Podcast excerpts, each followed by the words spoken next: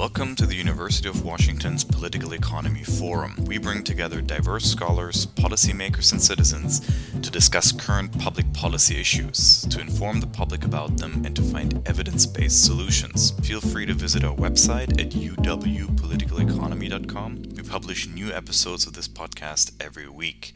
If you have questions or suggestions for discussion topics, please contact us on Twitter at ForumUW or email us at uwpoliticaleconomy at gmail.com. We would love to hear from you. Hello, everyone. My name is Nicholas Witschnock, and in this episode, I'm speaking to Lawrence Glickman. Lawrence Glickman is the Stephen and Evelyn Millman Professor of American Studies in the Department of History at Cornell University. He's the author slash editor of five books, including Free Enterprise in American History. And this book is the topic for this podcast, where we discuss the origins of the idea and term of free enterprise in American political history and we discuss how this term has framed American politics since the 1930s. Hello, Professor Lawrence Glickman. Hello, Nicholas. How are you? I'm good. Thank you. Very happy to have you on. Uh, your 2019 book, Free Enterprise, uh, is a history of the term and idea of free enterprise uh, in American history.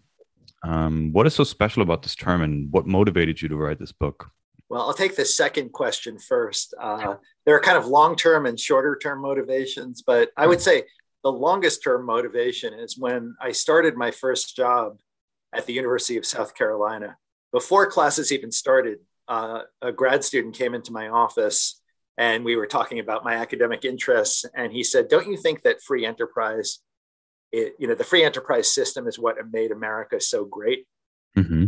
Now, I was coming from Berkeley, California, where I'd done my PhD, and no one had ever uttered a sentence like that to me uh, in the previous six years. So I said, you know, that's that's a really interesting question. I actually wrote it down in my journal that day, um, you know, because I hadn't really read much about the history of this term and kind of exactly what he meant by that. Um, right. So that was kind of a long-term motivation, and um, there was a whole bunch of literature in the 90s uh, about the myth of free markets in the 19th century say that you know showed that government was very involved in economic development and things like that. So i was sort of interested in it at, at the level of um, what is uh, what do people think they mean by the term free enterprise? But i hadn't really do- do- dove into the term. And then a second motivation came uh, when i was writing my uh, previous book which is a history of consumer activism in America. Mm-hmm. And one of the first boycott movements in the United States that I was studying was abolitionist boycotts of slave made goods. And uh, they used the term free enterprise to refer mm. to goods made by free laborers rather than slave laborers. Uh, so plantation made goods were slave enterprises, and goods made by free wage laborers were free enterprises. So I thought, wow, mm. that's really interesting. I haven't really seen the term in this context. And that was really one of the first introductions of the term in the United States. I've been interested in sort of the history of political language my whole career. My first book was about the idea of the living wage, when mm-hmm. that term developed, how it changed meanings. My second book on boycotts was, uh, you know, in part about that term was only coined in 1880, but the practice existed, you know, for a century or way, way more, depending on how you define it, well before that. I thought, you know, maybe I'll look at kind of the history of this term free enterprise and see how the meaning was contested and has evolved and so forth. And that's what I decided to do, starting in the 19th century, moving into the present. And um, you know, I think there are a lot of things I found that surprised me uh, about it, but that was sort of the, the root of the idea. The final thing was that one of the courses I teach is called From the New Deal to the Age of Reagan. Mm-hmm. And I was interested in how critics of the New Deal often contrasted it with something they called free enterprise.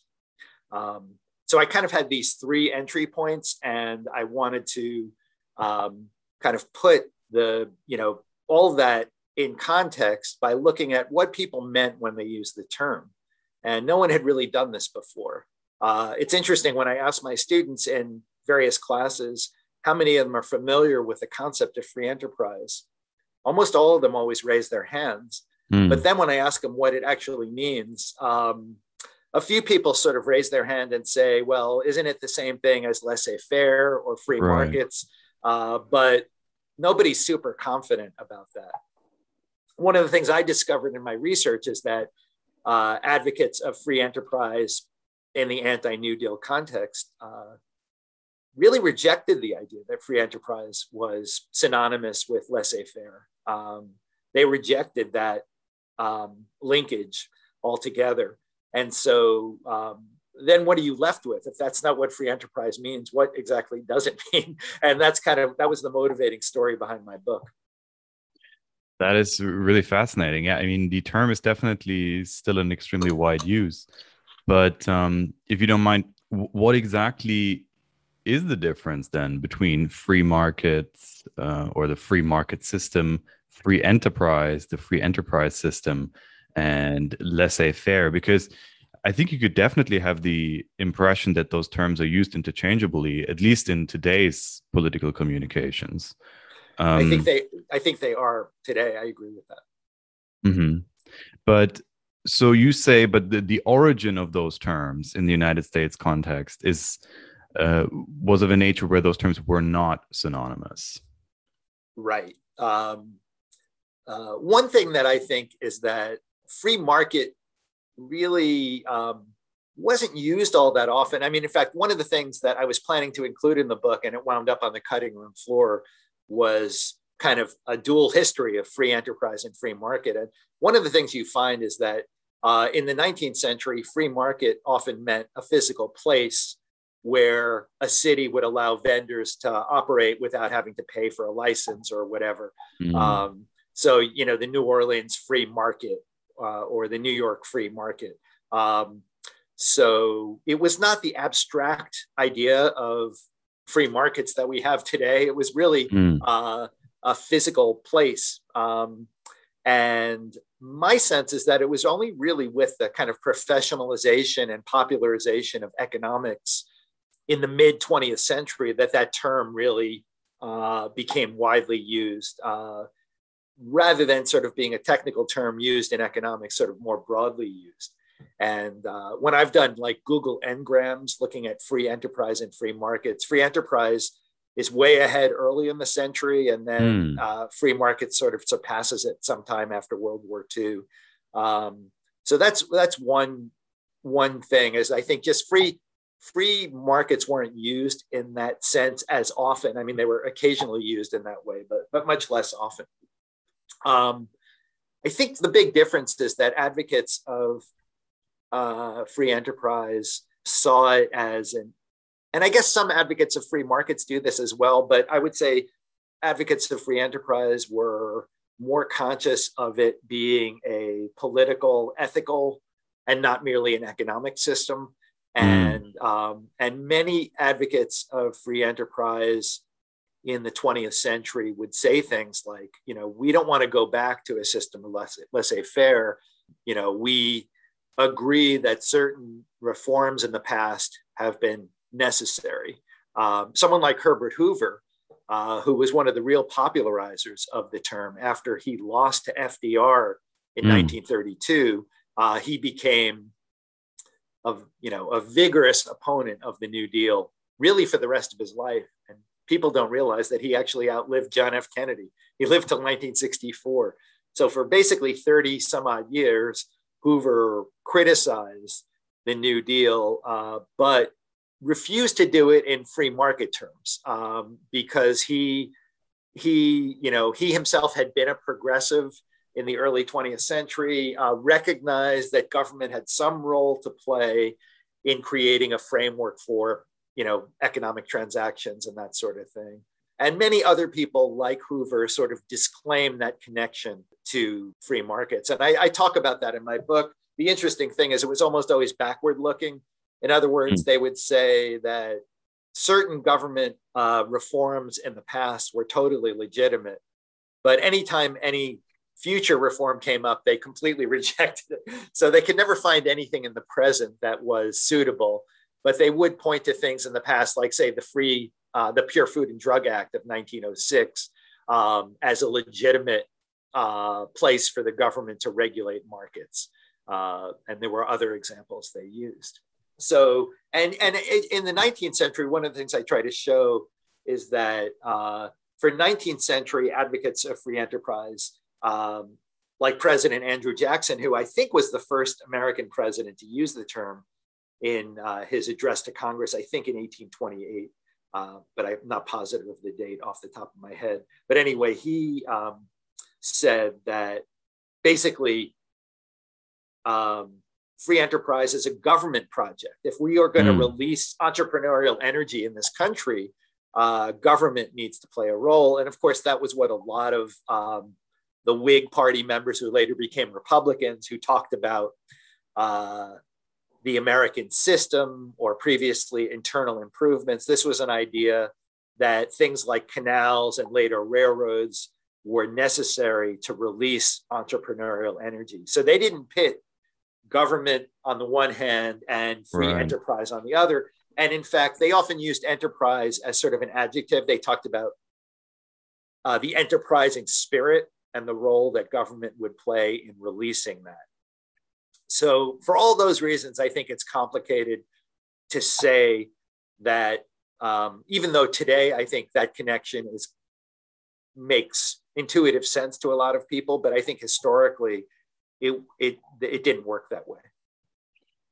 Yeah, I definitely want to come back to this binary that you describe, where in today's conversations, it's either government or market. And yeah, and that's really the end of the conversation in, in a lot of instances. Um, but first, you argue um, then that the modern meaning of this term of free enterprise um, mainly derives from uh, more and more organized opposition to the New Deal. Um, so, could you sketch that history just in, in broad strokes for us? Sure. Yeah. Well, one of the things that I found actually is that um, advocates of free enterprise as an anti New Deal concept uh, were themselves extremely frustrated that they couldn't define the term clearly and in a way that ordinary people understood. And one of my chapters is about the attempt to sort of impose a definition through things like free enterprise definition contests and essay contests and this sort of thing. And uh, ultimately, my view is that uh, they gave up on that project because there really was, they couldn't find a sort of consensus definition. Hmm. And, um, and there were, you know, um, a lot of material in the archives about groups like the National Association of Manufacturers, which was one of the trade associations that was very much against the New Deal, kind of throwing up their hands and, and even sometimes saying, maybe we need to find another term, you know. Oh, really? this one is just, we're really having a trouble defining it. Maybe we should come up with another term. But so my argument is that ultimately um, the uh, real meaning came down to a negative meaning because mm. um, it was hard to agree on what free enterprise was substantively for, but it was much easier to say it is sort of not the New Deal. Uh, mm-hmm, so, mm-hmm, mm-hmm. um, so, and, and I think that that was super important because one of the points I make in my book is that I think free enterprise became one of the reasons it became such an important political language is that it became sort of a holding bin mm. for people who would later self identify as conservatives and as Republicans.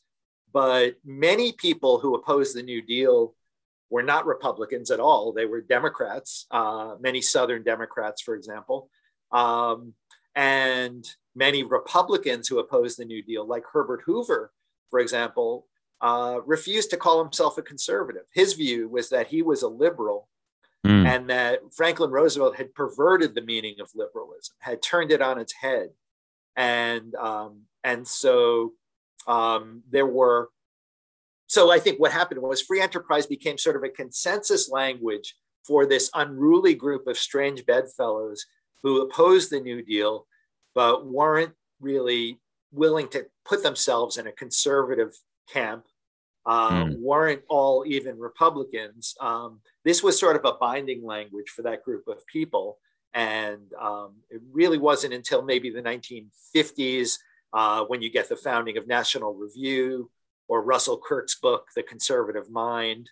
Uh, but really in the 1960s, with, say, Barry Goldwater, I think that you find a lot of Americans identifying as conservative.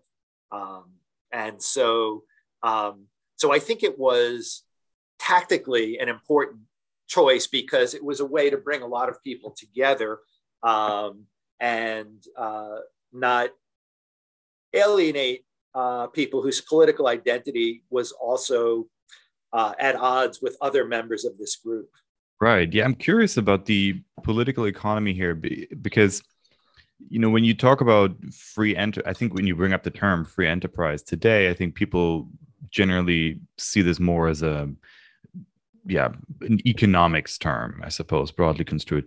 But especially given the historical context that you describe um, sort of the modern meaning um, really maybe originating or becoming a little bit more defined in in new deal opposition um, in that historical context it and you make that um, clear in the book too right there's a huge political component here where this is really very strongly motivated by a fear of um, you know overly strong government that seems to be um, in in reaction to uh, you know the Great Depression uh, across the world. You know, like famously in in Germany and Russia in um, other parts of the world, uh, leading to ex- very very extremely statist responses.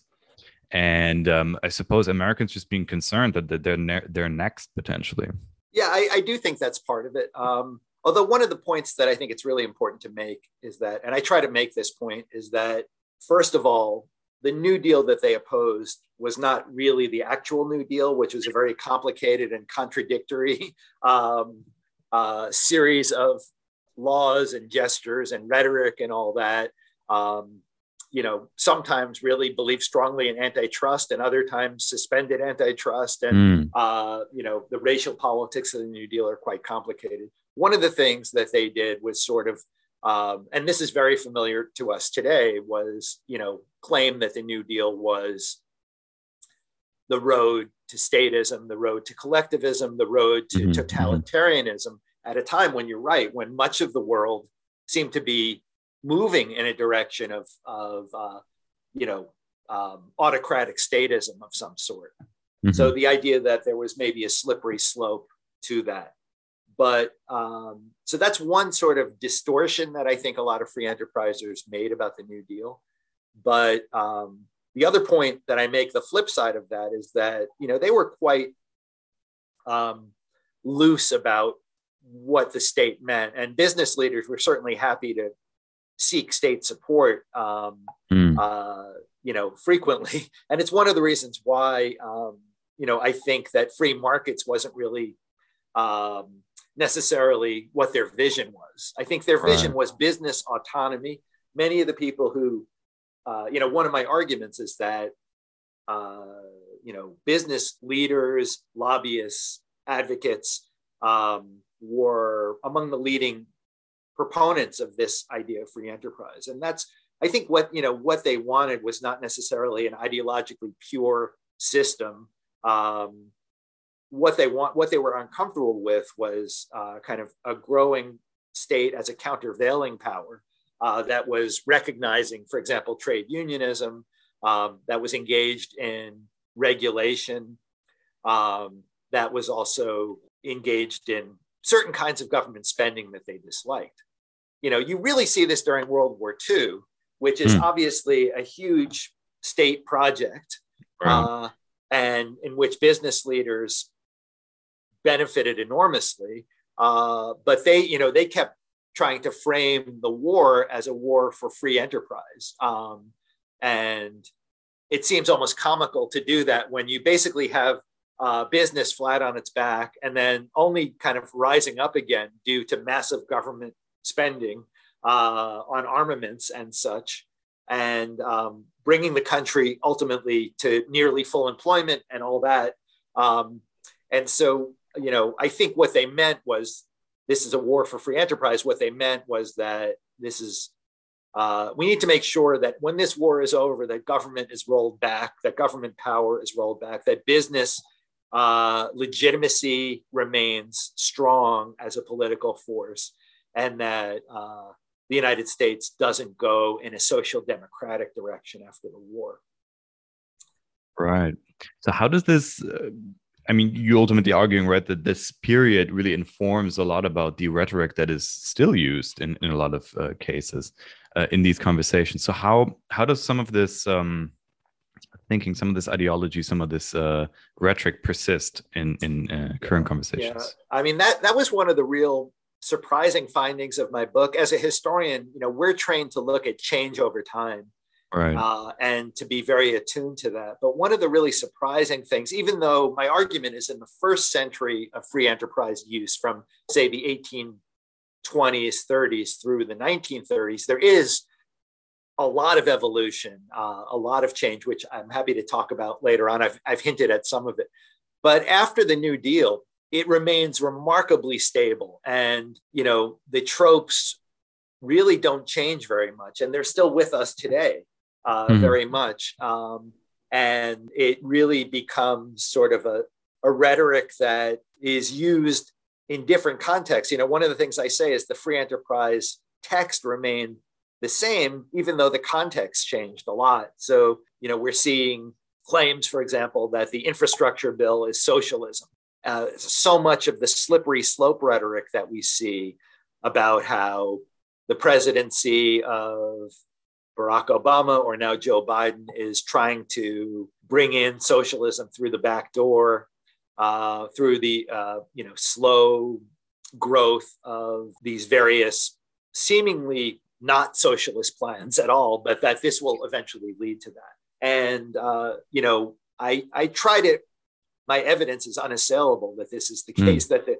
that the language remains very similar. It presented a challenge to me as a historian because, um, again, it's not what we're used to. Uh, it's not, uh, but it's not typical, I think, of how political language works. But um, you know, I think what happened was that in opposition to the New Deal order for 40 years, um, from the 1930s through the 1970s, this was sort of a minoritarian discourse, uh, but I think increasingly effective as the New Deal order began to fall apart.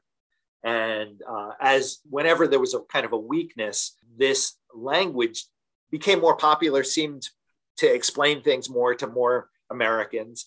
And uh, it was, uh, you know, such a familiar language that had been repeated over and over again in newspaper columns and sermons and company uh, propaganda that workers were forced to read, you know, um, in all sorts of ways.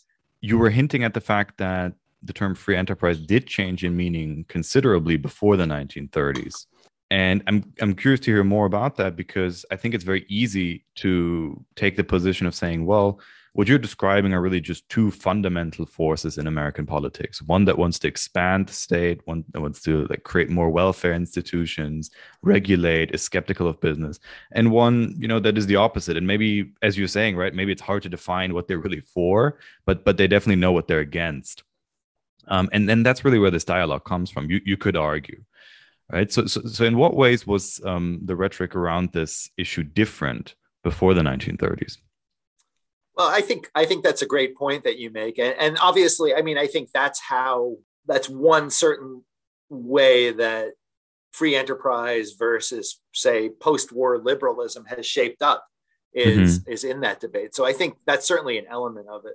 But you know, I do think it's interesting to look at the changing meaning of the term. I mean, one I've discussed its affiliation with abolition in the in the early mm-hmm. 19th century. Its affiliation with um, you know, infrastructure and state building projects. Um, but another thing that I think was really interesting is that in the, in the 19th century, free enterprise was um, connected up with what was called the free labor ideology. Um, mm-hmm. And free enterprise in the 20th century came to mean the business firm. A lot, you know, a lot of times it became a synonym for uh, the business firm acting autonomously. And, you know, uh, when people talked about the free enterprise community and that sort of thing, that's what they meant. But in the 19th century, it really, its focus was labor, not business. Um, only in the 20th century was free enterprise sort of assimilated uh, primarily with uh, kind of the business perspective and the business point of view. So I think that's a really important shift. One really important turning point, I think, came in the early 20th century. Progressives you know they were both democrats and republicans but they they used the term free enterprise a lot and they were very concerned with business corruption they were not using the term as kind of synonymous with business should be able to do whatever it wants and that regulation is a problem they tended to be in favor of certain kinds of regulation of business you know they're the ones who pushed through the pure food and drug act and um, and and other other kinds of, um, of business regulation but many of those same progressives, and this is one of the kind of surprising things I found, is that uh, in the 1920s, many of those people began to believe that the bigger problem was not business power, but government power. And a lot of them began to transfer their concern about business corruption to government corruption to right overly powerful government. And uh, many people say that explicitly. You know, I used to use this term in regard to sort of unfettered business, but now I'm worried about unfettered government. And there was an element of progressivism that helps explain this, which is, you know, they were really into efficiency. Mm-hmm. And uh, it's in that era that you begin to hear things like government should be run like a business.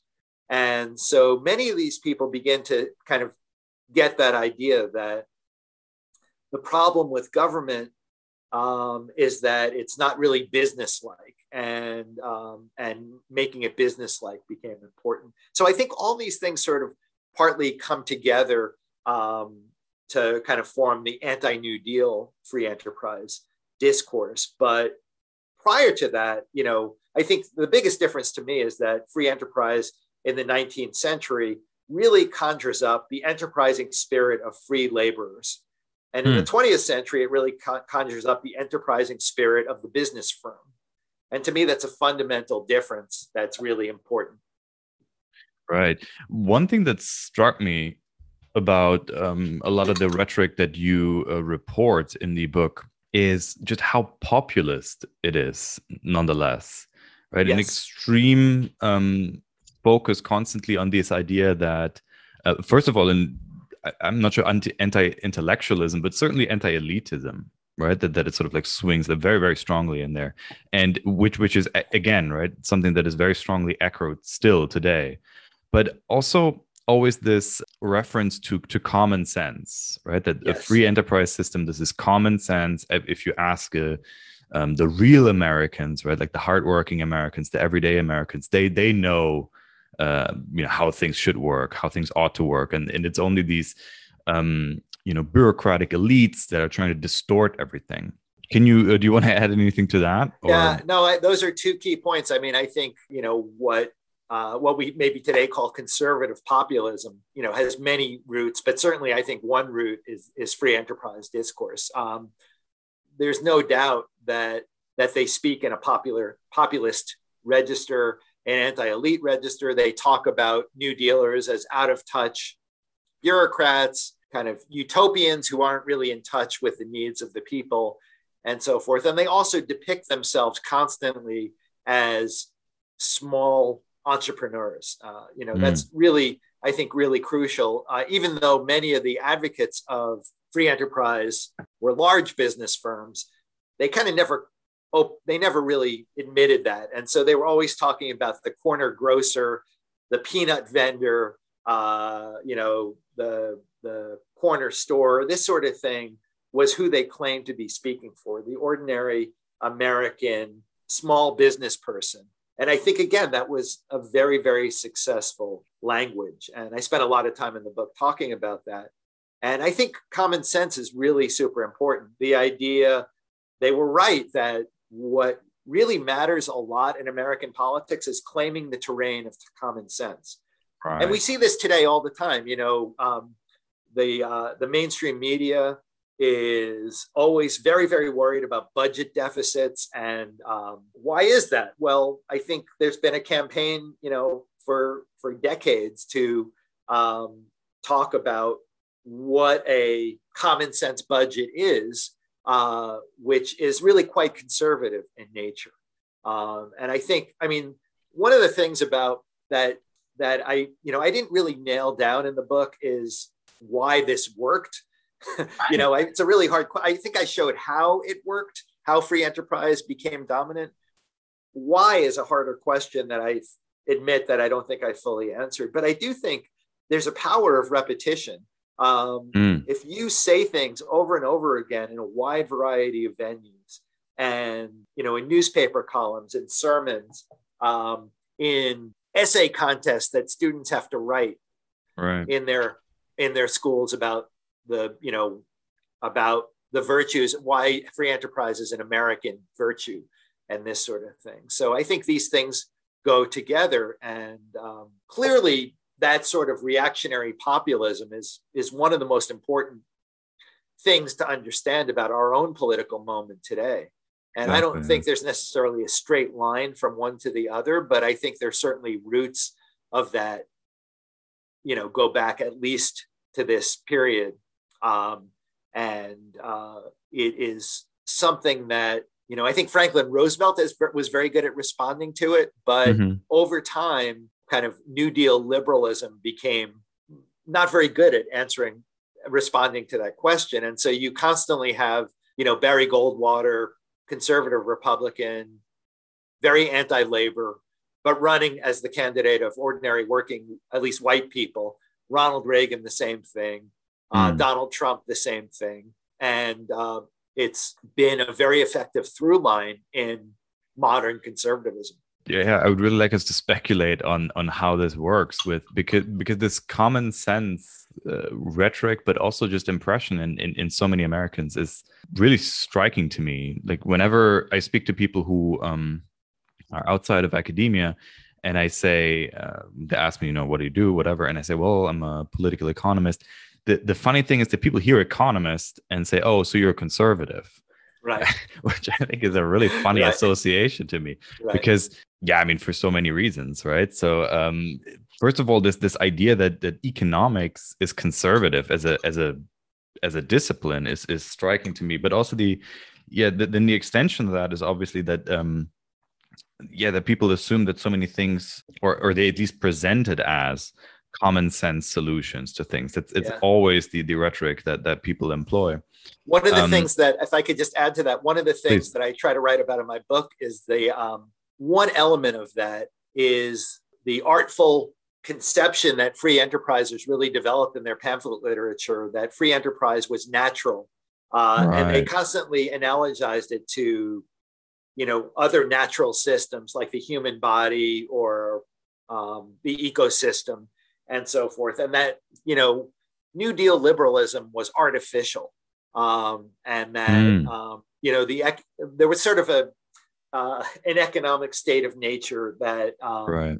that was on the one hand common sense on the other hand it was wondrous and miraculous i mean and that's one of the interesting things is that they do use these terms you know ronald reagan would talk about the miracle of free markets mm. um, so on the one hand this is a group claiming common sense rationality on the other hand they're claiming a religiosity a one a spirit of wonder um, and um, um, the idea that this is uh, a uh, you know one of my chapters is called faith in free enterprise the idea that mm-hmm. um, this is a mystical system that we can't really understand. What we do understand is that if you mess with this mystical mystical system you know there's going to be great damage maybe irreparable damage. Yeah irreparable damage and um, five minutes to midnight right of uh, right. things slipping away. That's a big theme in your book as well that you uh, reiterate that i'm assuming right I, I, mean i mean you're the expert but i'm assuming ever since uh, the, this initial new deal opposition post it, it was a constant crisis moment for, for these people yes. right it was yes. always just about to slip away yeah i think that's really important and again we see that today as well, creating a climate of emergency. And using apocalyptic language was very much a part of their rhetoric. And again, I think it's interesting because free enterprisers portrayed themselves as sort of, you know, common sense, moderate businessmen. Mm-hmm. Um, and yet, um, you know, and all of their predictions failed completely. I mean, I wrote an op ed for the Washington Post about this last year because it really struck me that at the Republican convention in 2020, um, several people quoted a speech of Ronald Reagan. This was a speech he made about Medicare in 1961 when Kennedy first proposed it. Um, and he said, you know, if this passes, our children and our children's children will not know the freedom that we knew. Mm. So it's weird, right? Because Medicare passed and we're still free, you know, we still have freedom. It did not create a dictatorship of the proletariat or communism or anything like that. Um, and you would think that most conservatives would try to uh, put that in the memory hole and forget right. that anyone ever said it. But conservatives are very happy to repeat failed predictions as if they were prophecies.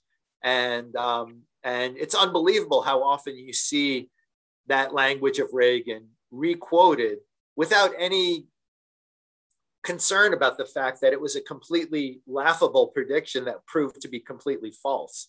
Yeah, let's let's close on a short conversation about an maybe maybe an outlook. What's your estimation of, of how this rhetoric plays out in current debates? Obviously, you mentioned no, you didn't talk about the debt ceiling um, about uh, the COVID response, about contemporary debates. Do you feel like there's any uh, change in the rhetoric of late, or is it still the same debate? Or is there a, possibly a move more towards something like um, you could call it government in, enhanced or government guided business or something like that? Mm-hmm. Yeah, that's a that's a great question. And one thing I, I do try to argue in the book, my book is mostly about up until most of the chapters are on the period from the 1930s to the 1970s. Because I do think that free enterprise, because it was an oppositional ideology, it worked best in exile. And after mm. the age of Reagan uh, and so forth, it was still used um, and it's still important, but I think it's nowhere near as central um, today as it was in those 40 years. However, I, as you're hinting, I think so much of the worldview is with us today. Uh, you know, the constant apocalypse uh, language, the slippery slope language, the claiming of common sense, the connection between any sort of government reform and socialism. All these things are still very much with us. Um, and one of the things I wrote about in my epilogue, which I still wonder about, is whether Trumpism will kill free enterprise or reinvigorate it because mm. you know he is unusual in that really never uses the term i think he used it once uh, that i was able to find this in his entire career i don't think he ever used it once as president maybe he might have maybe once or twice but really not at all and in the presidential platform of 2016 of course there was no platform in 2020 because it was just we love trump and whatever he does is our platform but in 2016, free enterprise was very peripheral. I think it was only mentioned twice in the Re- Republican platform. Uh, and if you compare that with 2012, when Mitt Romney ran, uh, yeah. when it was used, I can't remember how many times, maybe a dozen times, including in, I think, the second paragraph. And uh, Mitt Romney framed his campaign as free enterprises on trial because of Obamacare and things like that. Trump didn't really do that, you know, and so he uses a lot of the same, you know, gestures and rhetoric, but uh, not really in the container of free enterprise. So, uh, you know, partly because he is a statist in many ways and mm. uh, doesn't make any bones that he's going to use the state to screw his enemies and reward his friends and himself without apologies, and does not you know, does not kind of put himself in the position of the moderate people who were talking about faith in free enterprise in mid 20th century America. Yeah, that makes sense. Uh, possibly th- this rhetoric is a little bit exhausted, right? Maybe um, people, uh, voters, um, don't remember you know the, uh, maybe voters are too too too old to remember or yeah don't live anymore that, that can think about this initial period that you're describing in your book right and now there there are different cultural touchstones that politicians need to refer to yeah. yeah i mean a lot of people say that i kind of disagree with this but a lot of people say you know trump legitimized big government for conservatives and this sort of thing mm-hmm. um, i think we we overstate that i i think there's a large extent to which trump was a fairly traditional Republican president, you know, there are ways in which he wasn't. There are ways in which he's much more autocratic and dangerous. But, you know, he did push for a big tax cut. Uh, he did push to, you know, get rid of the safety net. You know, all these things were sort of in keeping with a free enterprise worldview as it developed in the in the 20th century. So I, I think the jury is still out on whether this language is exhausted or not. I think it's certainly possible that it is. And, uh, you know, some people say um, Chris Hayes wrote a piece in The Atlantic recently about how the Republicans have actually moderated on policy um, so that the hmm. terrain is, is less about, you know, what it was in the early part of the 21st century about how big the state will be. Uh, but I, I don't totally agree with, with Hayes on that. I thought it was an interesting article, but I think my bottom line would be that many of these same battles that you talked about at the beginning of our podcast about sort of a state that uh, provides a safety net that regulates mm, business mm. versus those uh, seeking uh, to weaken those forces. I still think is a fundamental, uh, fundamental, maybe the fundamental pattern in our politics today. Professor Lawrence Glickman, thank you so much for being part of the podcast. Uh, thank you very much, Nicholas. I really enjoyed talking to you. Thank you for listening to the Political Economy Forum podcast. Please feel free to listen to our other episodes on iTunes, SoundCloud, Spotify, or wherever you get your podcasts. You might also like our special podcast on election security, Neither Free Nor Fair, which is hosted by Professor James Long and is also available on all major platforms. Our podcasts are produced by Morgan Wack and myself, Nicholas Wittstock. Our theme music was created by Ted Long. Please feel free to leave a review as we're curious about your feedback and if you have any questions, suggestions, or concerns, please contact uwpoliticaleconomy at gmail.com. We would love to hear from you.